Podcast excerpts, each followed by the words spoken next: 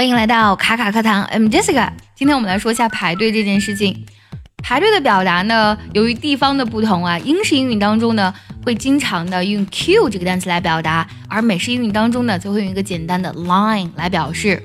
假如说呢，我们排队可以去讲 stand in a line or stand in the queue，or you can say wait in the line or wait in the queue. They're both right. For example, in this sentence. I have waited for half an hour in the line。我已经排了半个小时的队了。排队真的是一件很 boring 而且很 suffering 的事情，因为呢，啊，你真的不知道什么时候可以轮到你。但是呢，当你看到你身后排起更长队伍的时候呢，瞬间你就会觉得，哇，真的好有成就感啊！如果排队人很多，你可以用 long 来形容，也可以用 huge 或是 big 来形容。For example, there is a huge line at a counter. 啊，柜台前面排起了长队。有时候我们排队的时候呢，会遇到这样一种人，他们呢被称作 queue jumper，or you can say line cutter。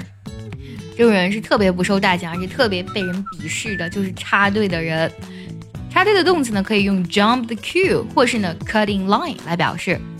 而刚才我所说的 queue jumper 还有 line cutter，其实是将这两个动词短语呢转化成了名词。如果你想要专项练习本期节目的内容呢，可以微信搜索“卡卡课堂”，加入我们早餐英语的会员课程哦。不过呢，需要特别注意的是 cue 和 jumper 以及 line 和 cutter 之间呢，会有一个连字符。假如说有人插队了，你就可以跟他去讲，Please queue up for the ticket. Do not jump the queue. Or you can say, Could you please not cut in line? We're all waiting line. 如果有人不知道从哪儿排队呢，你可以跟他示意去讲，Line starts here. 从这儿排队。最后呢，分享一段《Broke Girls》破产姐妹里面关于排队的一段对话。如果你有听懂它的意思，记得留言告诉我哦。Come on, let's get to the end of the line.